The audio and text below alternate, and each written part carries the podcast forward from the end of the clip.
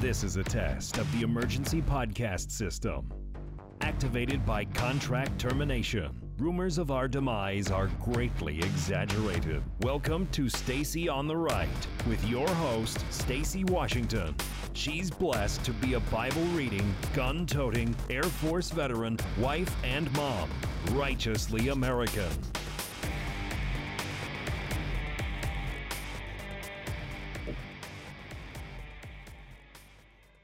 Program. I'm Stacy Washington, and it is my pleasure to be with you today. I said I wasn't going to spend a lot of time talking about impeachment or the trial, but we do need an update. And so it's my pleasure to welcome to the guest or to the program our guest for today, who is the managing editor of Newsbusters. You can visit that website at newsbusters.org. And uh, it's Curtis Houck. Thank you so much for joining us today. No problem, Stacy. So let's talk about the trial so far. We they actually stayed up like all night last night, just ha- hammering out the rules. And I've heard tell and read a little bit about there being a um, what can we call this? Like a, a, kill switch for the entire proceeding if they go crazy, which mm-hmm. kind of connects up to yesterday. Ju- Justice Roberts admonished both sides for their language. So, what do you think of what's happened so far, Curtis?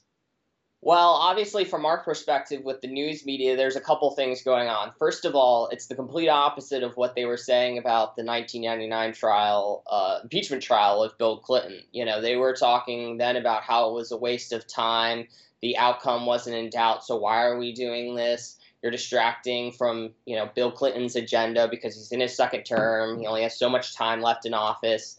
Um, so we have that going on as well. So the roles are reversed now. They're making this out to be very much worth our time, something that every American should tune into, gavel to gavel, or as much as possible.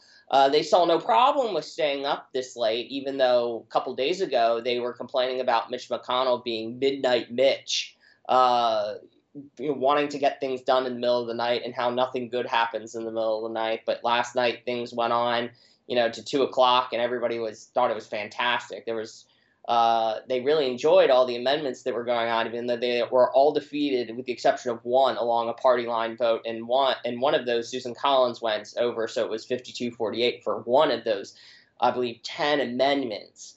Um, but in, in our perspective, the cable news network, CNN, MSNBC, the Democrats could do no wrong. Jerry Nadler talking about how those who don't support uh, the removal of this president and don't vote the way he wants them to on amendments are treacherous. Um, MSNBC saw no problem with this. They thought that what was going on last night, particularly with Adam Schiff, was one of the greatest performances in the history of the United States Senate. Uh, and they also thought that White House counsel Pat Cipollone should have been disbarred uh, for telling what they t- said were lies about the Democrats and about you know the president's case on the House floor if he were in act if he were in an actual courtroom. So really, if you're a House manager, you can get up there and really kind of say whatever you want. You can hurl whatever smears about people who don't think the way you do. Uh, in CNN and MSNBC in particular, to, uh, and then obviously to a lesser extent, the broadcast networks and major newspapers will defend you all the way. So I, I love your rundown of everything, Curtis. Um, and you guys actually do all of the work. Like you watch all of the clips, you watch all the TV shows, you track everything that everyone says. So you know when someone's lying. Now, there was a pretty interesting um, kind of eh, the way things kind of cracked out last night. It was until almost 2 a.m. Um, they debated the rules of the proceedings up until that point. And it was Chuck Schumer who presented 11 amendments, and all of them, these were amendments to the rules, they were all tabled and then you had party line voting, uh, and, and, everything that uh, Senator Mitch McConnell proposed was accepted. So now we're past that. Now we're at a place where they're going to try to, I guess, call extra witnesses. So for for those of us out in the hinterland who haven't paid attention all the way through for the first day, now we're into day two. What are we to expect, and and how long do you think this is going to go on? And I'm asking that sincerely, um, Curtis. Yeah I have a life and Americans have a life and we we are not here for this. Like of all the things we could be here for as Americans, this impeachment is not it. So how much longer?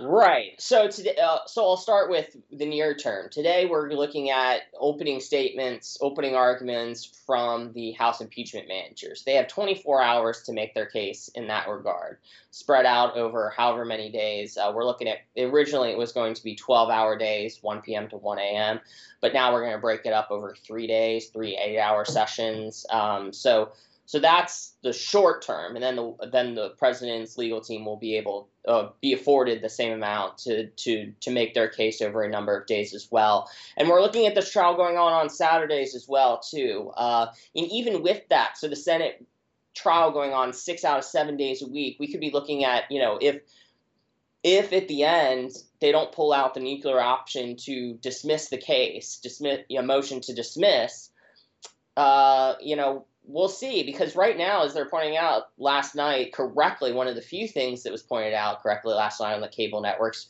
on CNN and MSNBC was what happened with the amendments was they were tabled. They were not defeated. So the, there's a like there's a strong likelihood that Chuck Schumer or someone else on the Democratic side will bring up these amendments again once we get past the opening arguments uh, or at some other point in the trial. So uh, so both sides kind of have things in their back pocket. So it's a matter of when they play those cards or if they play them at all.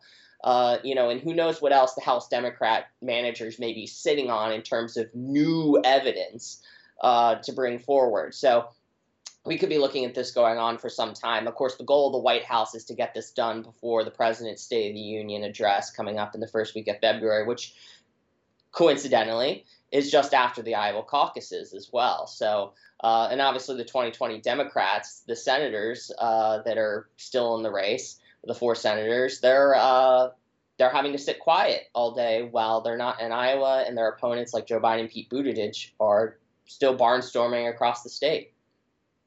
I love that. So you know, this is the the law of unintended consequences. When right. um, Pelosi, yeah, she originally said she didn't want to do impeachment because it would distract away from more important issues. I mean, she she actually made a really valid case for not impeaching the president because of the timing, because of the lack of evidence, and because she was truly looking at her calendar between then, the last time she said that, and the actual election, knowing that they had to get through the primary without blooding each other too badly, and then move on into the general, where their intention is to blanket the airwaves, television, all of the media, use all of their friends at Google and everywhere else online, Twitter, um, to make this a, a open and shut case where this horrible president won't be reelected. But they can't find anything to say about him that's bad because of the economy, the foreign policy, even the border, which they have completely shut him down on. He's winning on that. So you talked about the next steps in the process. And I, so the RNC sent out a little bit of a detail email um, talking about the, the House managers have 24 hours over three days to present their case. The same goes for the president's defense team. You talked about things in the back pocket that each side would hold off on and, and perhaps use. Do you think that the State of the Union, because it, it turns out that the last few State of the Unions have been in the president's favor. Whenever he gets to address the American people directly without interruption, he really does well. Like he he just he wins people over. He comes off as being very real and likable, unless you have Trump derangement syndrome. So do you see that being our pivot point? Like I'm I'm a praying person, so I'll be praying for something specific, and maybe I'm praying that it's over by the State of the Union because they know that's their that's their pivot point. After the State of the Union, Americans are going to want to turn to the election. And if the impeachment is still going on, they won't be able to. You're exactly right that all of the previous State of the Union addresses, or in the first year, it was called a joint address to Congress, uh, that those were p- perhaps, you know, his strongest speeches that he's made of his entire presidency or even his political career. He's always gotten a positive bump out of these impeachments. Uh, and we see glimpses of what it was like on 2016 election night uh, with the news media melting down, grasping at straws. And also, you have you know the media freaking out and you also have the democrats not standing or virtue signaling with their buttons or all wearing white or you know whatever their stunt is sitting on their hands for the most basic you know universal accomplishments from this country that should be applauded by all sides, but they're not. So yeah, the State of the Unions have been a win for this president, and uh, I I don't see any reason why that wouldn't be the case again this time. Uh, with the you know and try as they have to make the Democratic response seem like something that in, in any of these cases, in any of the previous three years, there's ne- none of them really catapulted anyone to glory, so to speak, or really make, moved the needle back towards Democrats in their favor. It always took some time for things to wear off, uh, for the president's State of the Union bump to go away. But you're exactly right. Things like trade and the economy. So what what does the news media do? They don't cover it. They ignore it. That's what happened with the USMCA last week. The day, the night that it, uh, after it was passed, the broadcast networks ignored it completely. Uh, in the case of the China trade deal, two of the three broadcast networks sought to poke holes in it and suggest that this was somehow a bad thing.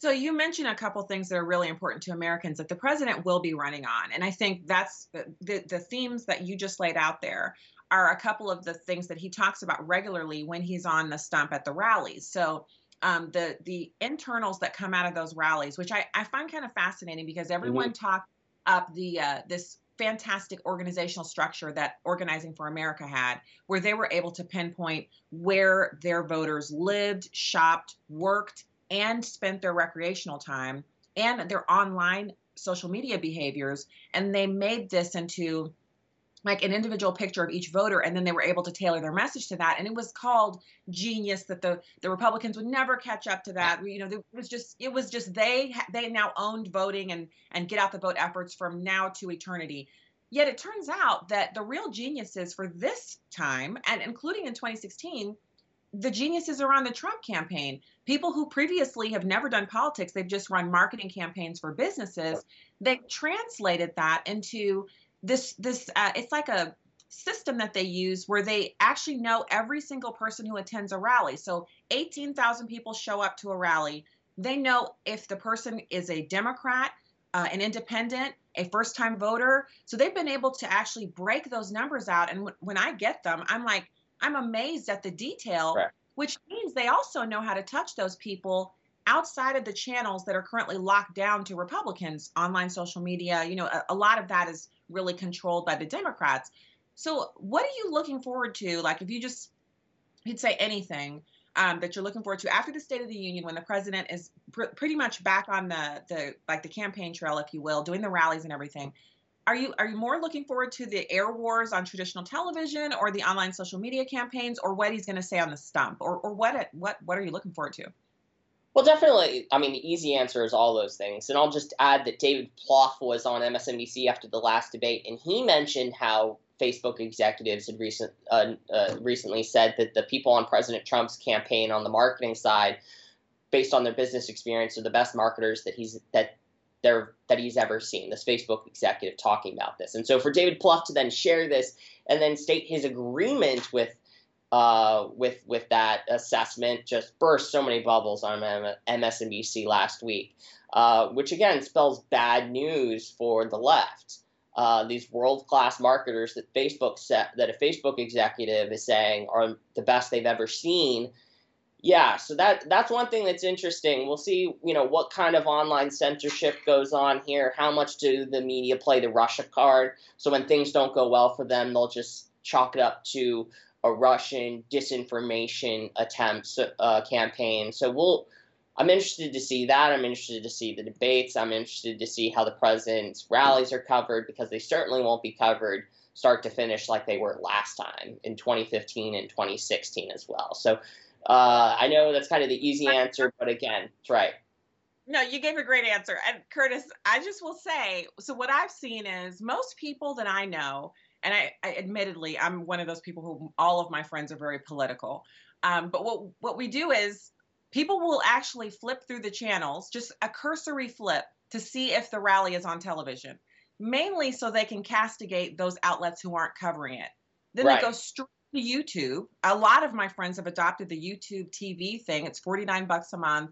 They're watching all of their television on youtube. So they go to their favorite uh, like red elephant or whatever whoever's live streaming it and they watch it on youtube. So the idea that the the big networks the cable networks that they're going to actually control people watching it perhaps for low info voters who don't know where to go but everyone else knows. I mean whether you're 80 or 8 years old you know you go to youtube if you want to watch the president's uh, rallies. Um, i have to say I'm, I'm looking forward to seeing your coverage of all of this over at newsbusters and I'm also looking forward to seeing like how hard the pivot is to Russia because sometimes you get what you say. And the Democrats have said yeah. that the Russians meddled. Well, if the Russians actually really tried to meddle, like beyond what they did, which was their normal stuff last time. But I mean, if they really wanted to meddle, to pay the Democrats back for smearing them and putting their country's name in the mud, they could really do some damage this year. And it wouldn't be anything the Democrats could do about it. Well, the, they whether they believe it or not, you know, the Democrats with the left and what the media doing by constantly chalking up disagreements or bad things to Russia uh, is actually doing Putin's dirty work. They're, you know, the attempt by the leftist media to divide the American people is exactly what Vladimir Putin wants to do. That's exactly what all of our adversaries want us to do. They want to see us knifing each other. Uh, and really, that's what the liberal media wants to see, whether it's this impeachment trial trying to dismiss or ignore, downplay the success of the American economy, ignore the trade deal, suggest that they're bad, uh, condemn the strike that killed uh, Soleimani, you know, really any of these accomplishments, trying to kind of muddy, again, muddy the waters and just play up, play the Russia card uh, is actually accomplishing Russia's goal of dividing Americans, which they claim to not want to see happen, but that's what's happening. Well, we'll watch you and your work over at your fantastic team, mrctv.org and newsbusters.org. Yep. Curtis Houck, managing editor, thank you for your time today. No problem, Stacy. All right, talk to you soon. Hey, uh, listen, that's the show for today here on LifeZette TV. I love it when we get to interview some of our favorites, and Curtis is one of those. Um, uh, he made some really great points. So share the show, post it on social media um, you know, fight back against this censorship that they're trying to level against us. Over at lifezette.com and stacyontheright.com, we need all the help we can get. So you share the show, and we'll be back with you again real soon.